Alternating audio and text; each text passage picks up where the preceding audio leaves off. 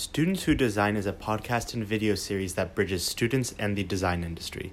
By students, for students. Be sure to check out our website, studentswho.design. This is Students Who Design. Today we'll be talking to Andrew Aquino. He studied computer science at Cornell University, but now works as a product designer at Facebook. In this episode, we'll cover teaching a design class, building a design community at your school, and so much more. We hope you enjoy the episode. Students Who Design is sponsored in part by Facebook Design. For more resources and information about designing at Facebook, visit facebook.design and check out open roles at facebook.com slash careers. Hi, Andrew. Welcome to the show. First off, we'd like to introduce what school you graduated from, your major, and where you're working next. Awesome, and thanks for having me, by the way. Mm-hmm. Uh, so, I graduated as a computer science major from Cornell University, um, and up next, I'll be working at Facebook uh, as a product designer. Cool. Can you describe uh, your path through product design? Yeah, so, um, uh, you know, a bit unorthodox, but uh, I, w- I started out really liking graphic design and art. Um, did 99 designs for a bit. Throughout high school, I wanted to be an architect, but ultimately, due to like cultural pressures, uh, I was kind of pushed to engineering. Uh, when I got into Cornell University, I didn't really know what I wanted to pursue. Um, I wanted to do civil engineering because it was like tangential to architecture, but I didn't really know like what it was all about. Ultimately, decided that anything related to physics, chemistry, So or- anything engineering. yeah, so anything of like the hard sciences, I just could not do. So it kind of pushed me to computer science, or just more uh, within like the internet space, and something that I kind of like kind of enjoy doing. If you know HTML and CSS is still like fully under that umbrella. Yeah. Um, so that's kind of where I started doing CS work. Ultimately, realized I wasn't that great at coding in general. So you're not good at your major and you don't like engineering. Right. Yeah. So I wasn't really good at a lot of those things, and you know, during my sophomore year, where everyone's on the internship season hunt, uh, like I had a, a lot of trouble like finding my first job. Um, but luckily, you know, a semester before, um, you know, early sophomore year, um, I was still doing like graphic design on the side just for like extra money, and uh, I had one UI job for like a friend who was doing a startup, and you know, I think that role, like one, like helped me build up one piece that was kind of like within digital products. And also, he was my first connection to. Um, uh, they had a speaker at one of their club events, and he gave me like a contact uh, for um, for BuzzFeed. Uh, so and it You said was- BuzzFeed? Yeah, BuzzFeed. Okay. And um, it was for the VP of design at the time, and I just like emailed them uh, saying that I was interested in this role, didn't really know what it was, and eventually got my first internship. So. Do you think uh, you being in an engineering college and studying a technical degree helped or detracted you in the field? Because I'm sure there's students who maybe in similar situations but want to get into the creative industry. Yeah, so uh, you know, I think it did it did both. Um, one, it helped, like it helped me in that I felt like I was a diverse candidate. Like I wasn't from like an art school, um, had a completely different major, so it was a whole different skill set. Um, and you know that's good, but it, that's only beneficial to some degree. I think the real value came from uh, being relevant for like building building digital products. You're working with engineers and being able to talk about specific like developer issues or like you know programming like problems with them um, instead of like sitting out from the conversation was really beneficial but i think the most important aspect of that was empathizing with like those developers too where it's not like like you just understand like what work they're doing. It's more about like really feeling you know the hardships of like having to execute a specific design. It might seem like a button for you um, as a designer but to them it could be like fiddling with so many things on the back end. Yeah, there's And- a, a really good example of uh, I think it was some business tool for some company where like they wanted to show what the remaining balance was, mm-hmm. and it seems very simple, right? You just subtract two numbers. yeah but right for engineering, it's like no, because currencies change every day. So like you would have to know the global currency. Oh, that's so day, interesting, 'cause it's like yeah. an international product. Yeah. So I think knowing those constraints can definitely help, because then you don't go to engineering with these suggestions and not think about the implications. Right, and then like you ultimately have to realize you have to include them in the conversation of like whether a design decision is something that is beneficial for both parties. So So I want to touch on your involvement at school. So you were the design lead for a couple of years for Cornell University Application Development, or Right. CU AppDev for short. Can you tell us more about this organization and how did it help you grow? yeah, so you know like the mission is twofold. Um, on the basic level, we're a team that wants to build digital products from like conception all the way to the app store. um, specifically iOS products. And the other part to that, where it's like, um, as a team, we needed people to help build it. Obviously, build and design and manage, you know, the workflow. And we realized that the school wasn't offering that pool of people to help us recruit to actually build these products. Like people didn't know how to do Swift programming or Objective C, or people didn't know how to design a product, or especially use Sketch for that matter. And you know, we created these courses to kind of educate that pool that we would eventually recruit from for our project team. Got it. And so you um, also taught a class within the organization mm-hmm. called Introduction to Digital Product Design. What was the uh, inspiration for that, and what did the initial curriculum look like, and how did it evolve into what it is today? Yeah, you know, I think the inspiration comes from, uh, you know, as a design, as a beginner designer, my first internship, you learn so much. You realize that there's something more to product design, especially within the tech space, that you just don't learn at school. Mm. And I think, you know, me, Nicole, who I started the class with and also taught the class with, we realized there's just so much that we can talk about and like one of that one of those things was like the process right like what is the design process like how do you get mm-hmm. from conception to completion um, what are the steps to get there and like people follow a similar trajectory and we basically abstracted that process into a 10 week course okay. um, we, we like you know um, we made research one lecture, we made visual design another lecture, and stuff like that. So you were, were you just teaching these topics independently, or was this like a project that the students were working on throughout the course? Yeah, we actually originally tried to like do like oh, one okay. independent like uh, classes lecture for everything. Yeah, but we ultimately felt like people needed to get something out of the course in a way that would be beneficial for their growth. And as in growth, like it's their first internship. And you know, most new designers don't get the job or uh, get the internship because they don't have a case study. And that was kind of like the first problem that we were trying to tackle. Like, how do we get these people to actually get a case study that is not just a visual design refresh of an existing product? And um, that's kind so of what's like, the difference between like a redesign and a case study? Yeah, so like um because we see both of them everywhere online. Yeah, right? we see both of them, and sometimes you see a redesigned case study, but then it's or more a case like study a, redesign. Yeah, so it could be either or, but um you know like they both can exist in like the same project, but like what we see as a case study is um basically a write up of a conception to completion that shows a thoughtful decision making process through mm-hmm. each step of the way. And that could also mean showing all the bad solutions that you could have thought about that weren't validated to be in the final product. And that's kind of what we wanted to teach in the class. And the difference between that and like some redesigns is that um, some like and it's okay to do that. I think it's a great like exercise visually. Some people will say that a specific product doesn't look that great and will like change like the font the font face or like the letter spacing or the line height. Change like the colors a bit, add like drop shadows. And call it a redesign. I call it a redesign. In, in, like, yeah, in a, a sense, it is a redesign. Yeah. Um, it's just like a different type of format of uh, skill building that mm-hmm. some people like. You know, it's very valuable to them. To people, for people who don't know how to use Sketch, it's great. Um, it's just that for a lot of product design companies, they want you know the former, like a full thought out case study. So you mentioned that there's solutions. I'm assuming there's a problem that the students worked on mm-hmm. or work on throughout the 10 weeks. What are some examples of those problems? Is it like building an app from scratch? Is it working on something that's existing? Yeah, so um, y- even since the conception of the class, we did focus on, you know, uh, there's uh, a model that we use, uh, Clay, Clay Christensen's jobs to be done format, where we say um, when there's a specific type of user, who has a need, who wants to do something, but they can't do that well, and they list out the reasons why. Like that format we use to drive what a people problem is, and that's what we have the students start at.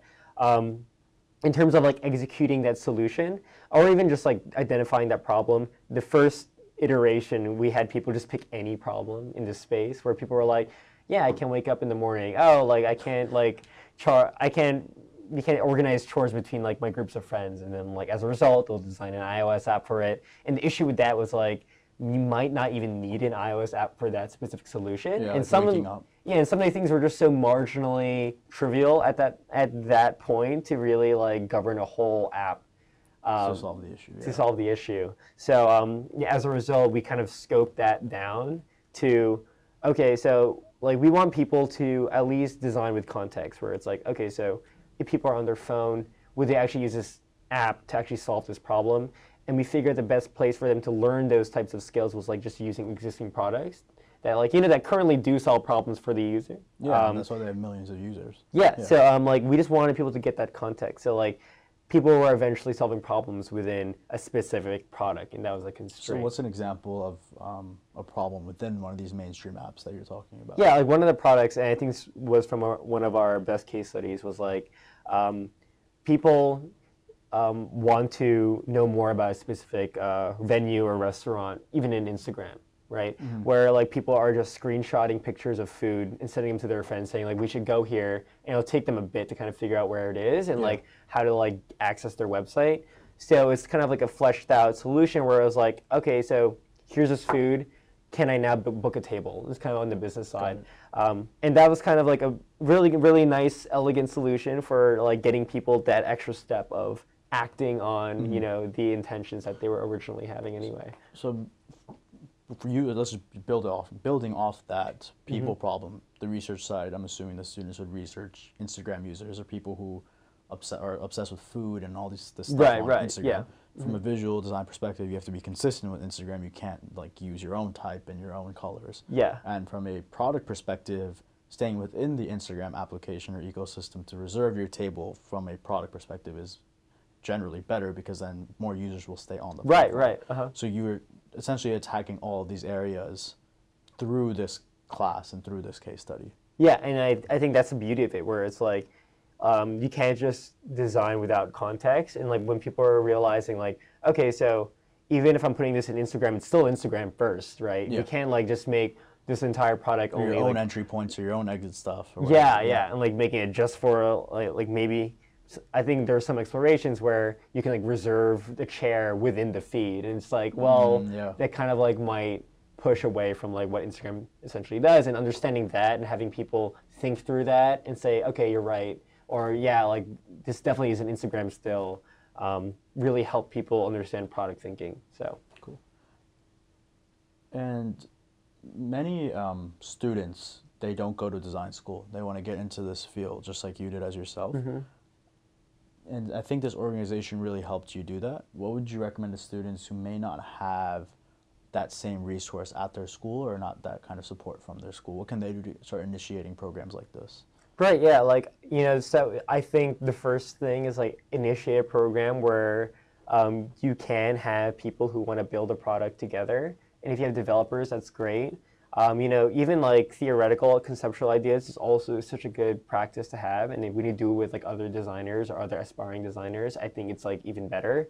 Um, but if you don't have that kind of like network of people to kind of share that passion with, I think like you can find design like not just within like digital products like i you can even consider like planning marketing campaigns like a design project where um, you're actually interviewing your audience and understanding what their needs are and So like you, you could blow up, like, let's say a club reaches out to you to make like a, a quarter card or some Right, uh-huh.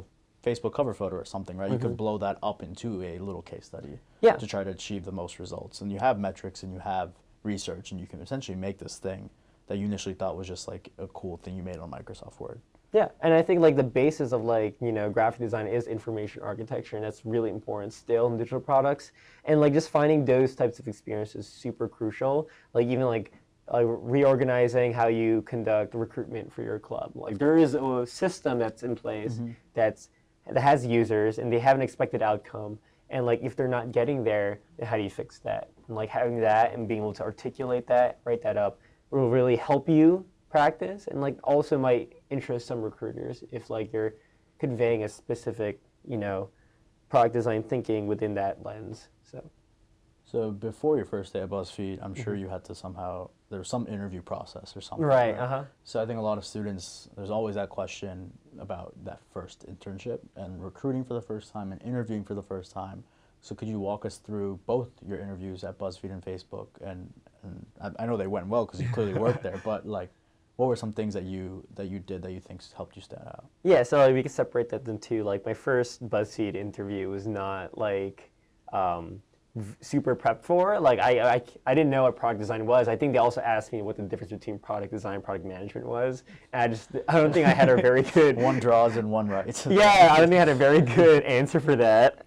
Um, but you know, I only had visual work, and I think what stood out for me in that specific process, especially as someone who didn't really know what he was getting into, was I was like conveying my solutions in a way that was a little bit thought out. Where I wasn't just thinking about the color usage and like mm-hmm. what looks good and what doesn't look good. I would say like, okay, we should add you know a meter here because it will give users a sense of who's going to a spe- specific event. It was like an event app, and like having these like de- like design decisions that stem specifically from behavioral psychology, um, just super like it helped a lot because you know uh, most interviewers want intentionality, and I was uh, like kind of wired to do that from the get go, just because I had like the skill sets that help like connect to that specific type of uh, dialogue that I was having with them. Um, for my Facebook interview, I think it's like more different. I was a bit more prepared. Um, I, I knew what product design was. I did have um, the case study work, and you know, and I think like the, the theme still stays. It was really about like how well you can communicate design decisions and being able to say like, oh, I did X, Y, Z because it affected this specific metric or expected uh, affected this specific user, and this is like why I think so, and here's like the evidence to support that. Um, and even like when they would like, you know, like have a have a response to that or have like feedback to whatever I did, saying like, oh, I think you could have done this.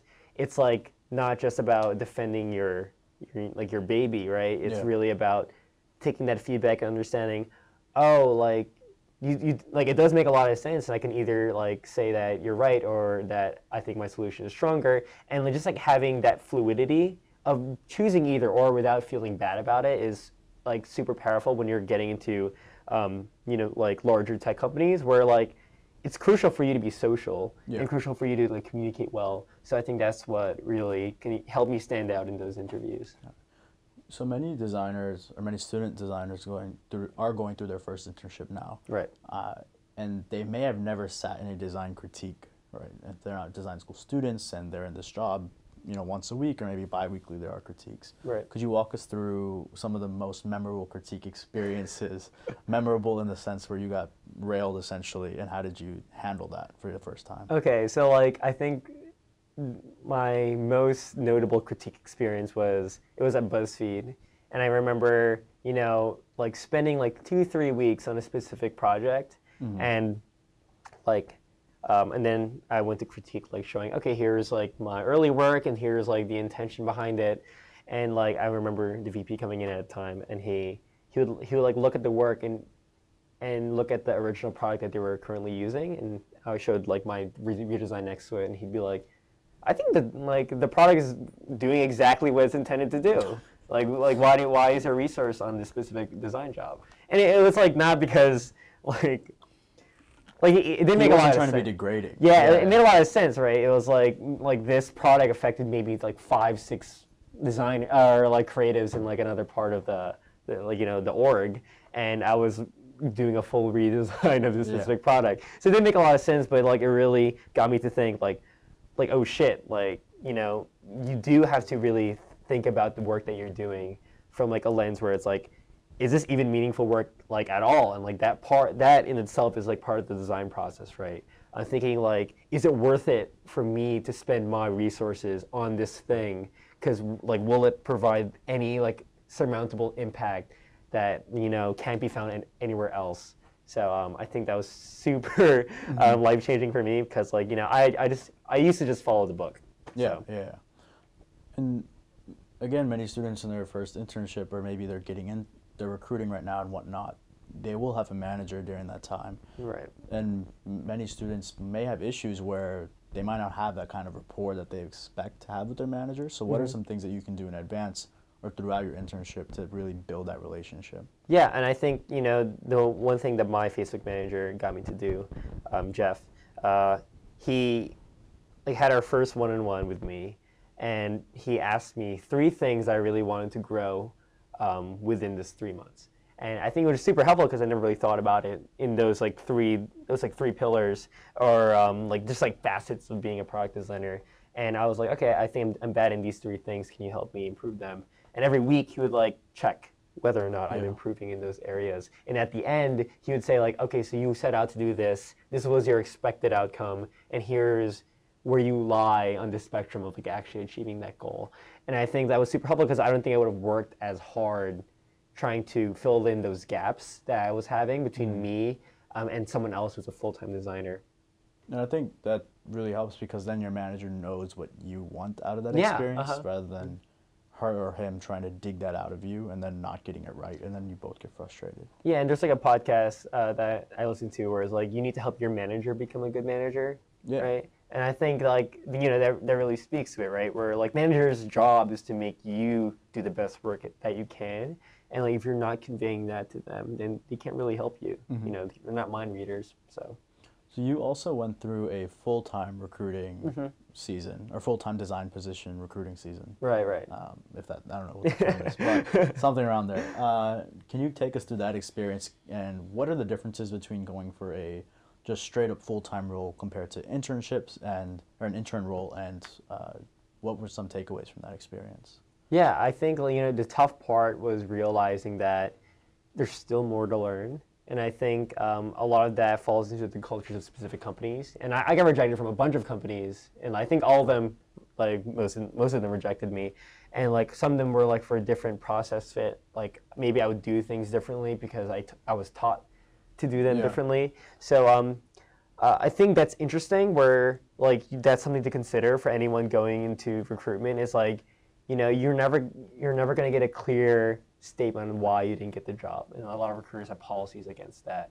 Um, but you need to be flexible in understanding that cultures differ between orgs, and you need to do like research or really figure out how you're going to fit within that specific culture, right? If it's for you to understand the mission more, or you to like interview previous product designers, or even to like listen, like read their blog posts, listen to their content, like figure, figure out what makes their product design team different, and actually cater yourself to that. Because like what? Because you want to like work Yeah, well if with you're the interviewing team, there, right? then clearly that that's what they're expecting you that you're going to spend 50 hours or 40 hours a week with us. So yeah. there has to be some sort of fit. And there's some companies that are a bit more open about it, right? Like Facebook has their own like guide to the product design interview, and I'm sure other companies have their own like guide to the whiteboard challenge, and like actually understanding those on a basic level like really helps. Mm-hmm. So we went ahead and polled all the student design communities that exist on Facebook, Medium, Twitter, and these are some of the questions and concerns that are on their mind. So our first question is, having the experience that you do, there must be some things that you feel like the industry doesn't quite understand about the, or doesn't quite get about the student design community. Can you speak a little about that? Yeah, definitely. It might be a, bit little, of a rant. Yeah, but um, I think like one issue to like really address is that if there's a gap between like what the industry thinks design is and what the students think design is, and there's an issue that isn't really being addressed properly, right? So what do you think students think design is, and what do you think industry thinks design is? Yeah, I think like you know, I it goes down to design education, right? When you have designers right now who are uploading very visual centric uh, pieces onto Dribbble and calling them case studies or redesigns or proper like like design executables, right, or deliverables, and like real designers are saying like, oh well, it's not really about that; it's about the process, and there's like no way to really like shrink that gap, and I think that's like where like the issue comes comes about, right? Because like that happens a lot, right? For a lot of new designers, you think it's more about visual work. Um, so I think like if you think about like why that happens, it really digs down into the culture of what designers like have, like what cultures that designers tend to embody, or what the industry is like right now. And right now, I feel like like the, the core problem is that. Um, getting into a full-time role or getting into the industry seems to be like a rite of passage where you, you have to like struggle to get there if you know what i mean to know like the secrets that no one else. yeah, it's like yeah, like ev- like all of the new designers feel like, um, or the full time designers felt like they had to struggle and learn a lot and like make a lot of mistakes to get there, and they think like that's like the path that everyone should take. Um, you know, and there are like so many other career career choices that don't follow that mental model, right? Where like everything is laid out for them, the academia is there.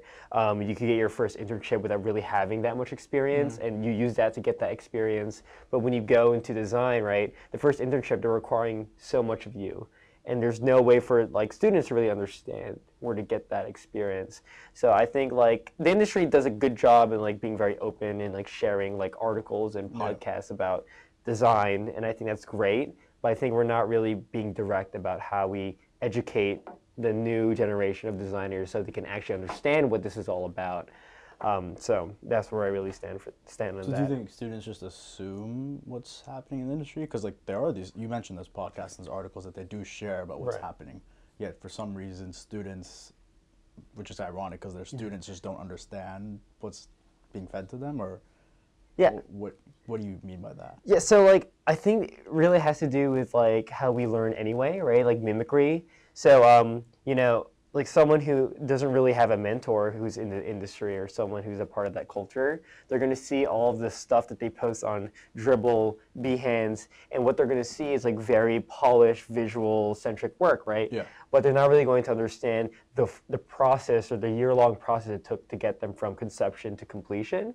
And but what they're just mimicking is what they see and they're not really getting the mentorship that guides them like oh okay like that's not actually the full picture mm-hmm. here's a breakdown of what really happened and like you know i guess the solution or se- semi-solution is writing more case studies and more elaborate case studies but even that is an abstraction. Of what actually happened? of what actually happens under the hood right? You know you can't really condense what happens in six months in just a nine minute read.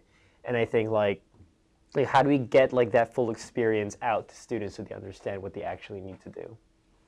The second question is so you have so much to manage between school and life and just trying to be a full time designer while taking full time load of classes. How do you stay on top of everything? Um.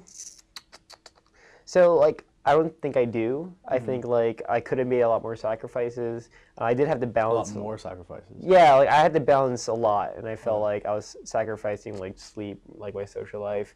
Um, Do you well think as- that was healthy, or would you do that again?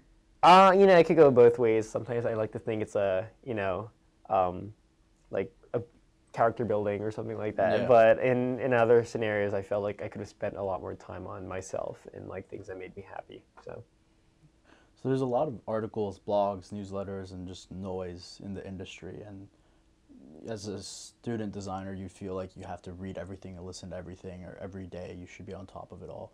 So how do you filter out things that are good and content that's helpful versus things that are just noise? Um, so I think like to spin like that question, uh, I think what the industry does really well is like it kind of democratizes the voice, where like now everyone from a junior to a senior designer can have a very valid opinion on a certain thing, just because like the field is so new. So like I don't think there is really noise because I think any noise is good enough noise. Mm-hmm. So I think it's more about trying to get in all that noise and really deciding what's beneficial for someone's growth, right? If someone like has an article about a specific process that they're working on and you try to like imitate that and see if it works for yourself, it's ultimately up to you to decide to keep that, right? And so I So think you, you should take in everything and then pick and choose what you want to keep. yeah, I think like that's like the best way to go about improving yourself, right? Like there are small nuances that people are discovering and keeping to themselves, but there are some nuances that people are actually sharing to everyone.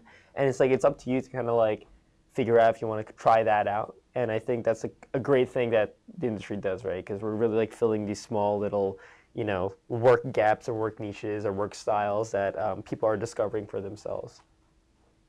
Do you have any mentors that you uh, follow or sought out to stay inspired, or things that act like pseudo mentors, like resources or sites or places, um, to keep you inspired and hungry to want to keep growing? Yeah, I think um, you know a lot of my mentors came from the industry when I was like um, doing my internships. I think like those types of feedback when I was like there was really beneficial for like me starting out, and they will always stay with me. I think like nowadays, like since I'm like outside of work and like more like school, and now I'm on break. Uh, I think the peer relationships, the people like the people you have around you who are kind of in the same situation. Um, if you cultivate like a culture of just sharing content with each other and also getting feedback from each other, helping us with interviews, and um, I think that's where the mentorship really comes. Like you can read articles all you want, and um, you know use like internet resources, but like finding like a support group just it's just like immensely helpful, and like I think that's like a great way to grow. So. So, as a design leader on campus um, at Cornell, I'm sure people come up to you asking all the time, "How do I get into design?" So, what are some pieces of immediate actionable advice that you would give to someone in a similar position who's listening or viewing right now? Yeah, so you know, I get the question a lot, and it's kind of hard because like our school doesn't really support um, like the design education that is expected of us at this at this moment in time. Uh, and I think I I would always give a laundry list of things like here are the things that you should read, here are the things that you should do, and kind of doesn't resonate as much. It's because like they might have different priorities as well as like it could be just like an overload of information. Um, the one thing I think that is really helpful is like self awareness. I think once one once people understand um, if it, once they understand if their work is not where it needs to be, so like understanding like, hey, um, my skill level's here. A full-time designer is about here. Mm-hmm. I want to get my first internship in about six months. So how do I get from here to here so I can get my first internship and get that experience, right? So I think that's the gap that people should focus on. Is like, okay, so I need to grow. First, let me assess what needs to be grown, right? Like, what am I good at? What am I not good at? And how can I get there? And then figuring out like a plan, a contingency plan to actually get you from A to B. So you've talked a lot about what you've done and how you've gotten there. So what's next for you? Yeah, so um, you know I'll be at uh, Facebook joining the Newsfeed team for you know the next however so many years of my life. Um, Ten years. Yeah, who knows? Who knows? But um, I think like what really um, strikes me as important is uh, you know uh, I think I got to where I am today because of uh, independent education or whatnot, or like different unorthodox approaches to like education. And I think like I want to be in that space where um, there's an issue with like information translation in any field, right? Like some people aren't getting like the right support to actually study for specific things, to get specific degrees or certifications, and how can we make that better? And I think that's what uh, that's what I really want to get into um, after my 10 or 20 years. yeah. Thank you so much for joining us. All right, thank you so much. Students Who Design is written and produced by Sahil Koja and Omar Abdul Rahim. Visit our website, studentswho.design, for more information.